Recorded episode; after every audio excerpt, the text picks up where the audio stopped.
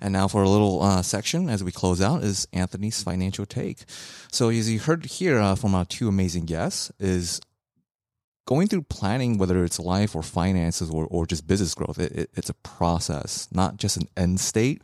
And you definitely require partners, not just like myself as a financial advisor, but also partners in, in a team to help one navigate through that whole thing, the whole process. Like I'm just learning today, whether it's glue on monitors or, or how much it work it requires looking behind the scenes of an SEO. I, I don't have time for that. And I'm imagining you listeners don't have all the time in the world to learn everything finance, everything legal. So find partners that mesh with you philosophically as you navigate through the financial planning world and uh, hang on and enjoy the process and the ride itself. And that's a little bit of Anthony's financial take.